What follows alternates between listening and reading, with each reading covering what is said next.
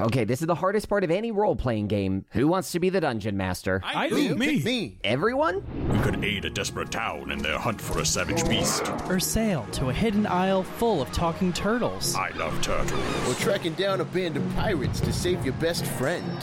Five DMs, five great ideas. I guess we'll have to play them all. Set sail with us for a podcast adventure full of music, laughter, and friendship on Dice Populi.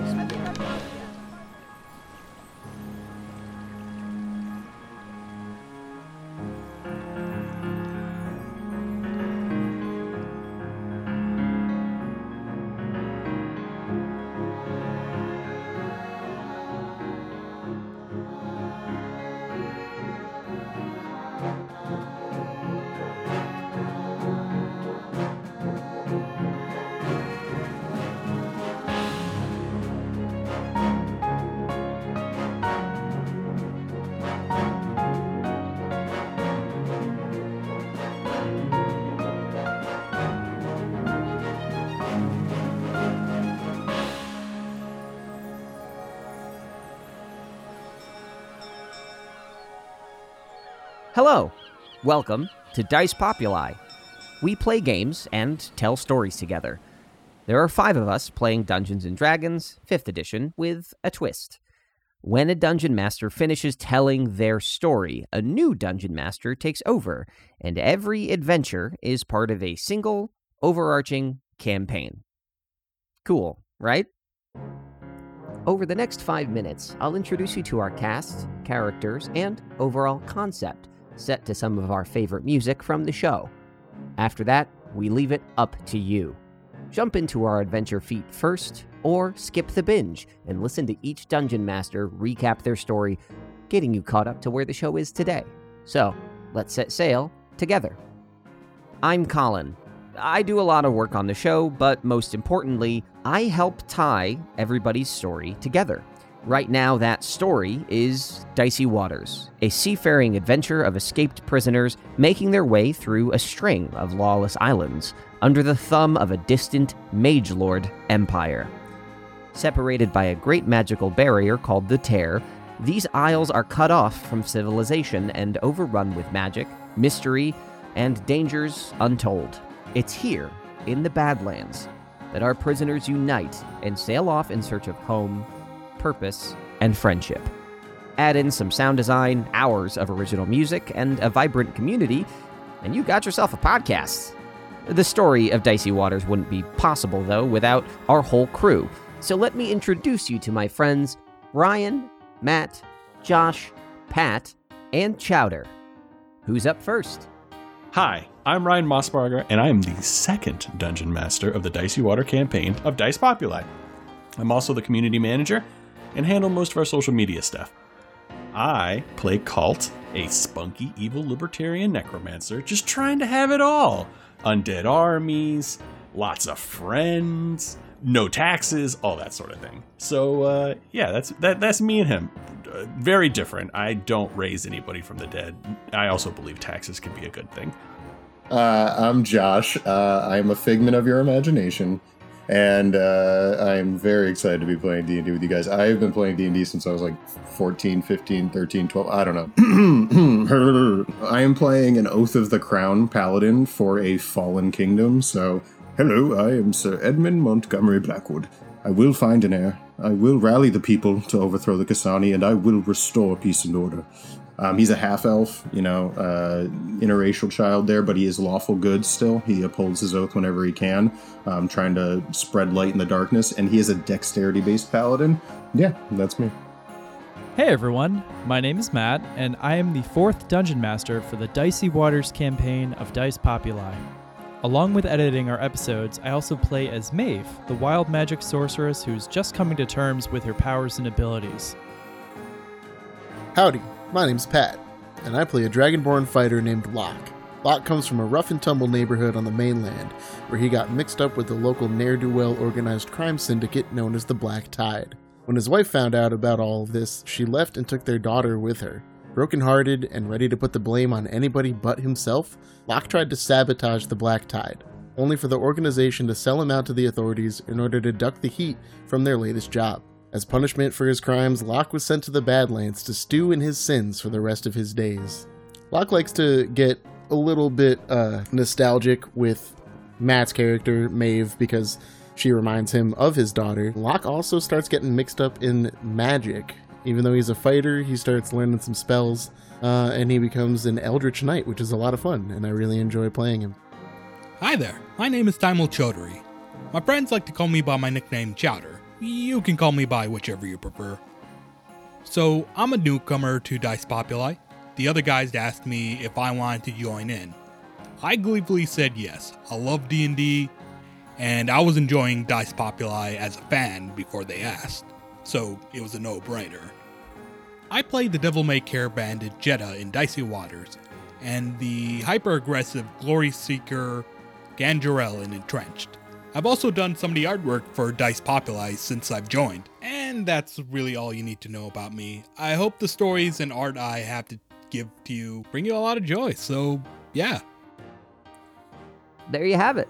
We are the people of Dice Populi, each playing characters, DMing adventures, and shaping the world of Dicey Waters in a unique, sometimes emotional, and always hilarious way. If you're ready to take in the Badlands for yourself, dive right in. Pause this episode right now and listen to Chapter 1 Escape from Farpoint. Find the link in this episode's show notes or scroll to the beginning of your podcast feed to start your journey with Colt, Locke, Edmund, and Maeve. Now, if you prefer your podcast spoiler free, hit pause right now. Anybody still with me? Good. Buckle up. Because for the next 20 minutes, each Dungeon Master will recap their entire adventure. No need to binge hours of podcasts just to keep up with your cool friends. After the full recap, jump ahead to Chapter 71 The Highlands. That's also linked in the notes below. As is the first episode of each and every adventure, so if you hear a recap that stands out to you as a story you just gotta hear more about, scroll down, tap the link, and dive in wherever you think is best. You can learn more about each adventure, character, artwork, soundtracks, and even other shows on dicepopuli.com. We'll update this recap in the future when we finish new adventures, and we trust that you'll go through the backlog later. Right?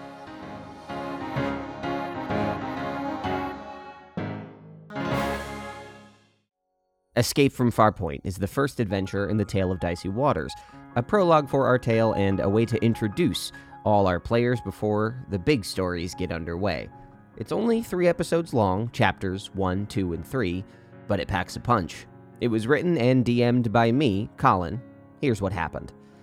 Our four characters, Locke, Edmund, Maeve, and Colt, awaken in the Badlands, a large patch of islands blocked off from the mainland by a massive, mysterious barrier known as the Tear. They were brought here by the Mage Lords, the empire on the mainland that banished them here. They all got here by different means, but they're still imprisoned together. With quick thinking and deft magic, they escape their cell and befriend well, a friendly giant named Bell and an off putting pale elf named Bait. They learn that they are on Farpoint, a far flung isle run by the Far Lord Barklock, a brutal orc leading a band of pirates, scavengers, and mercenaries. With Bell's help, they slip out of the prison yard and past the guards to retrieve their weapons and gear when somebody notices the prisoners are missing. The Far Lord attacks the gentle giant, and the prisoners spring into action. After a hard fought battle, Bait is thrown off a deadly cliff and Bell's life is lost, but the Far Lord is defeated. The nearby troops force the prisoners to flee the camp. Colt takes the giant's skull, sets fire to all the docked ships but one, and they sail to freedom. But what does freedom mean in a place like this? I have the auspicious position to kind of discuss our first above board episode. Above boards are interludes between our main adventures, so we can kind of bridge together the two different DMs and the two different arcs. The first one, of course, being uh, post Farpoint. The crew is being chased down by a menacing vessel, only to learn that the pirates aboard are not hostile, but after something entirely different. With new allies and Captain Bottlebrew and his crew, Edmund, Locke, Maeve, and Colt resupply and continue on their way to a nearby island for refuge, before a sickening smell and the sound of flies rises on the wind.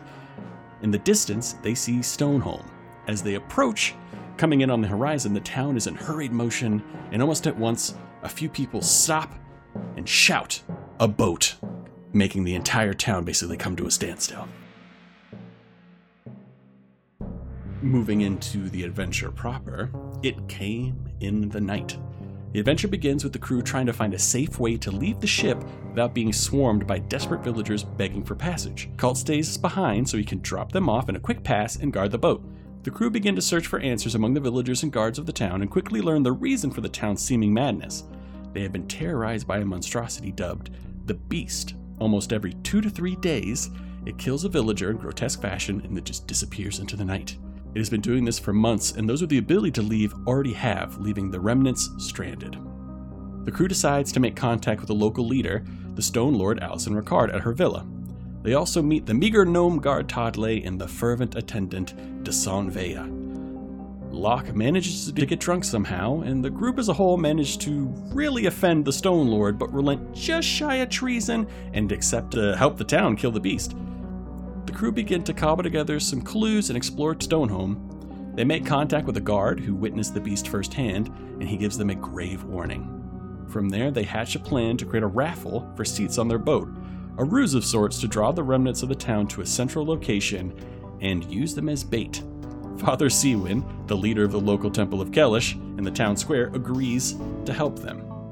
Things work almost according to plan until the beast actually shows up, causing the locals to basically freak out and mob into the church for protection. Fortunately, first bad turn that takes place, Edmund is quickly downed by the beast, not even a fair fight. Uh, sh- followed shortly by Maeve through the just pure bad luck of a wild magic surge, accidentally killing a large portion of the townspeople as they're trying to make it into the church. A slaughter of their own making. The group, seeing the writing on the wall of their deeds, quickly flee into the wilderness and find the possible trail of the beast. It leads them to a spire like peak at the center of the Isle of Stone, and uh, it ends up being the burial chambers of Stone Lord's past. They find a destroyed tomb and a mysterious stranger, an amused beast in human form, and who happens to be the long lost brother of the Stone Lord. His name, Bellerin Ricard. They make a deal with the beast to help dethrone Alison Ricard, to stop the slaughter, and for a safe passage off the island. After taking a moment to search for useful items and, the, and rest, they decide to venture back into town to see the damage and make contact with their friend Colt. They try their best to disguise themselves, some doing much better than others. The town has devolved into chaos as they burn their dead and destroy their homes in desperate attempts to build rafts to escape the island. After a quick meeting with Colt to discuss their plan and steps forward, they venture into town to gather supplies and make a ghastly discovery. Father Sewin has been beaten and left for dead for his part in the massacre. With heavy hearts, they patch his wounds and decide to go see the Stone Lord.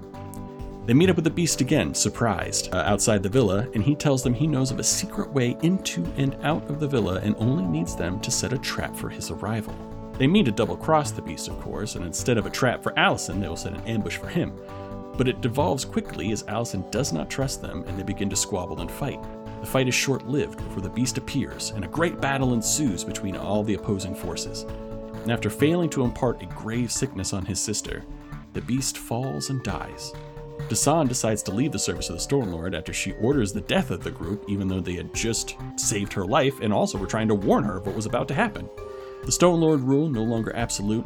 Dasan is unsure of their future and the future of the town. All they know is that they have no more room for the Stone Lord, and that it would probably be best if the group left quickly. And so they did, hopefully to happier adventures in the future.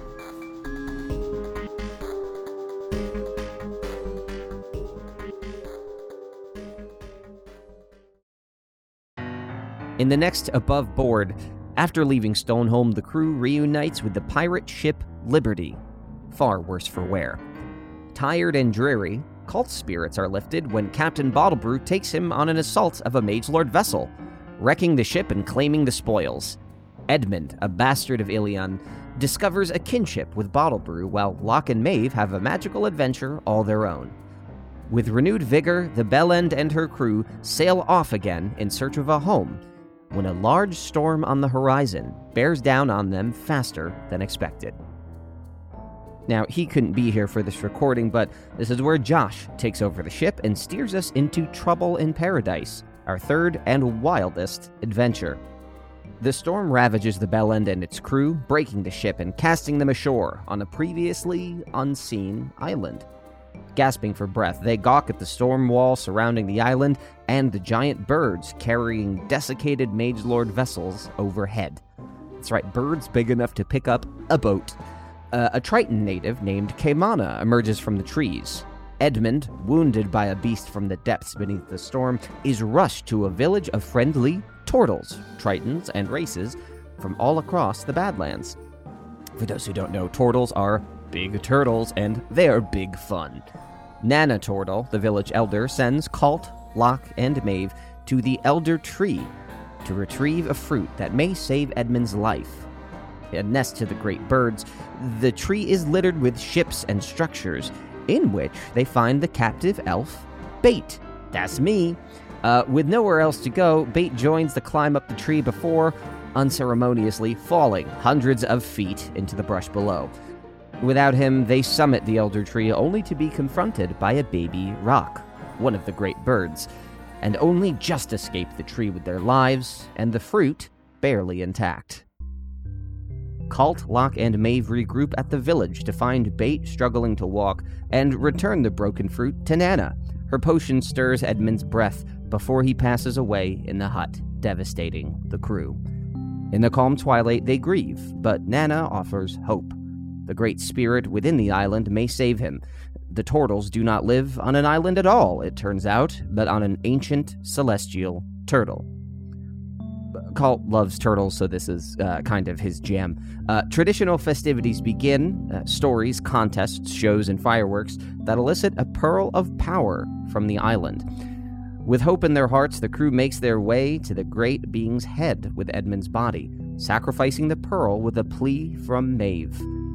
Power flows into Edmund, reincarnating him in the body of a white haired high elf with new mind and purpose. And with new purpose, he decides to remain in Turtle Bay. With heavy hearts, Maeve, Locke, Colt, and Bait decide to leave the island with no clue as to how. A village child's toy ship catches Maeve's eye, a magically imbued vessel that bends to its owner's will. In her hands, a new bellend forms the Friendship, in honor of Edmund, who waves goodbye as the great rocs carry them over the storm and away from Turtle Bay forever.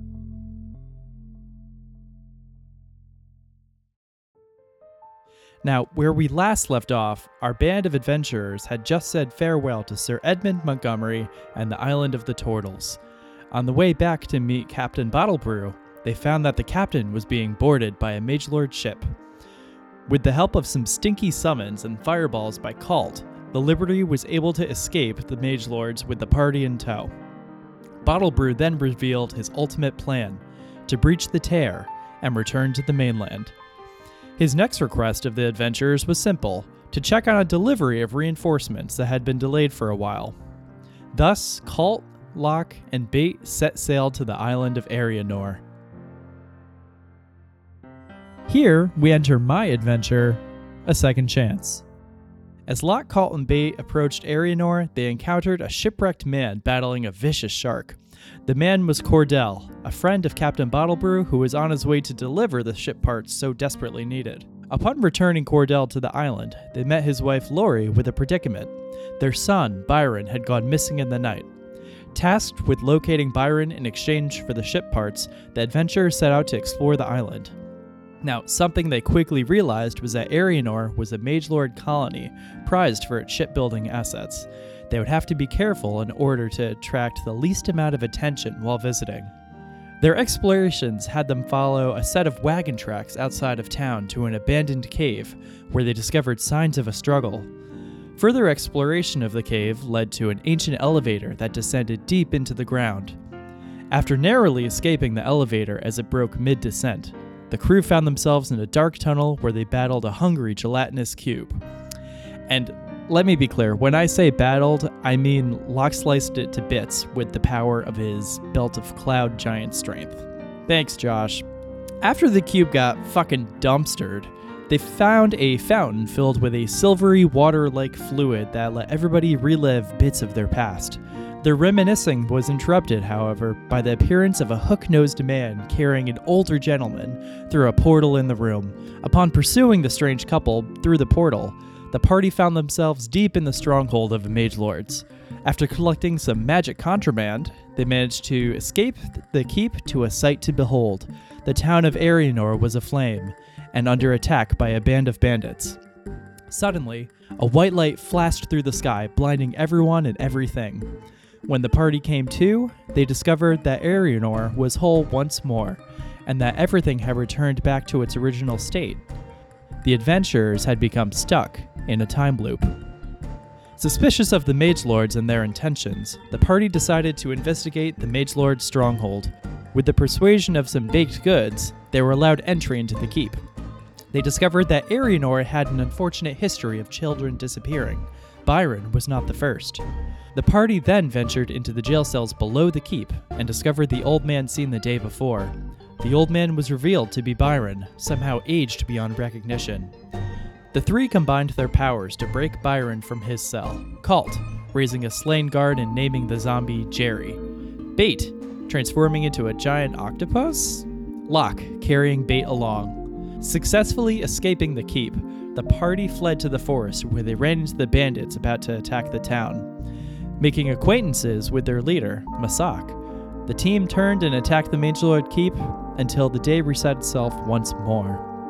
The third day began with the party convincing Cordell to not sail into the shark infested waters and sailing to his potential death. They then went searching for the bandit encampment, which they discovered near the cave. Meeting with Masak again, they formed a new plan to ambush the hook nosed man in the fountain room hidden deep in the ground. After venturing to the cave and setting their trap, they sprung it when the hook nosed man appeared. The man revealed himself to be Charon Strauss, second in command of the Mage Lords on the island, and the culprit behind the missing children of Arianor. Strauss was siphoning their life force into himself with the goal of replacing the island's patron god, Lema. After a tense battle, the adventurers successfully defeated Strauss and brought an end to the time loop and returned Byron, young once again, to his family.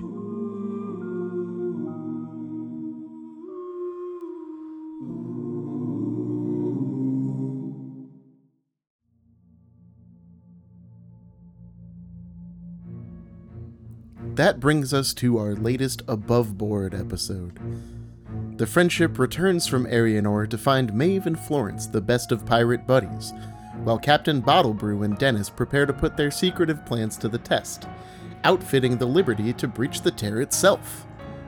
He orders the ship to the center of the Badlands, where a second magical barrier swirls before them, stunning the friendship's crew.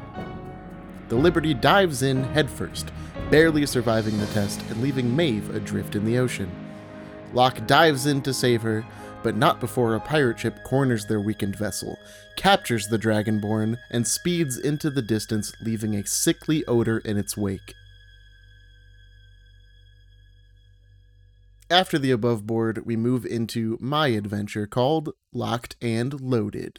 Locke is missing, the Liberty is damaged, and the spirits of Colt, Maeve, and Bait are low. They pull into port at the Isle of Burger, one of many small islands between the pirate infested rivers of the Central Badlands. In a tavern, the crew learn from a half orc named Jeddah that Locke's old pirate syndicate, the Black Tide, thrives in these parts. They are given a heading by a strange halfling offering them help, but questions are cut short by a sudden brawl, where Maeve's wild magic and Colt's brain dead bear shape leave the bar soaked in blood and covered in flames. Down the river, Colt, Maeve, Bait, and Jeddah sail the friendship past lurking vessels toward their only lead to Locke, a massive hideout called Crinklesnoot Caverns, named after the fearsome pirate Commodore Crinklesnoot. Hoping to find their friend, they quickly realize he is not there, but something far more deadly is. Past brainwashed cultists, rickety railways, and puzzling paths, they disturb the treasure hoard of Commodore Crinklesnoot himself, now a mindless djinn with a murderous lust. Barely defending themselves, they plunder the loot before the halfling stranger emerges, thanking them for freeing their old crew and giving them the map they needed all along. The location of the Black Tide hideout. Bait distrusts their sticky fingered new crew member, but Jeddah takes a liking to Colt and Maeve over their days of sailing. At the hideout, they brace for a reunion, but not the one they expected when Tony Lyons from Turtle Bay and Locke's old cohort sailboards up to the ship. Word of the Black Tide's deeds have spread, and Tony offers to help them breach the perimeter. Past the guards, they discover quarters for forced laborers and ready their plans when a never before seen vessel breaks through the surface of the water. The ship's creator is liberated from his captors, urging the crew to board his submarine design, also known as the Tide Pod. Regrouping under the waves, they infiltrate the poorly designed plumbing and find their way to Locke's cell, where he sings to himself, disheveled and malnourished. Maeve's heart is warmed by their meeting, and she wastes no time breaking him out, while Colt wastes no time dispatching an entire cafeteria of gabagool hungry pirates and capturing their souls for their power. On the way out, they're stopped by the Black Tide's leader, Kizo. Locke's old boss lays him clean out, nearly dead, when the crew rallies to put Kizo down for good. Colt's soul powered staff questions him before his spirit departs, telling Locke that his family is alive, but they don't remember who he is.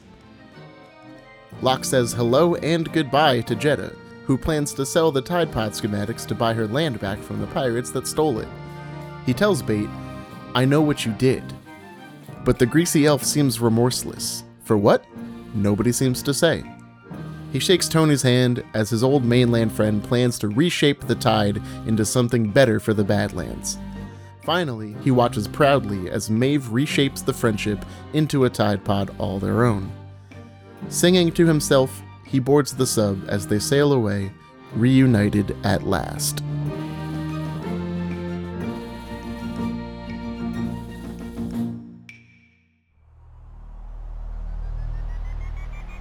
The Saucy Onion is open for business. The tavern at Burger Island is rebuilt and the crew tops off before their next adventure. Inside, Locke, Colt, and May find Bottlebrew, celebrating the repair of his ship, leading the bar in song, and divulging his past over a pint. Bait and Florence chat wistfully at the docks. They soon spot torches on the horizon. In a flash, the tavern is full of Mage Lords, led by Admiral Kahutek. He seeks Captain Bottlebrew and subdues the others for good measure. Below decks, they ride out a journey through the inner tear. They stand, a band of prisoners, once again.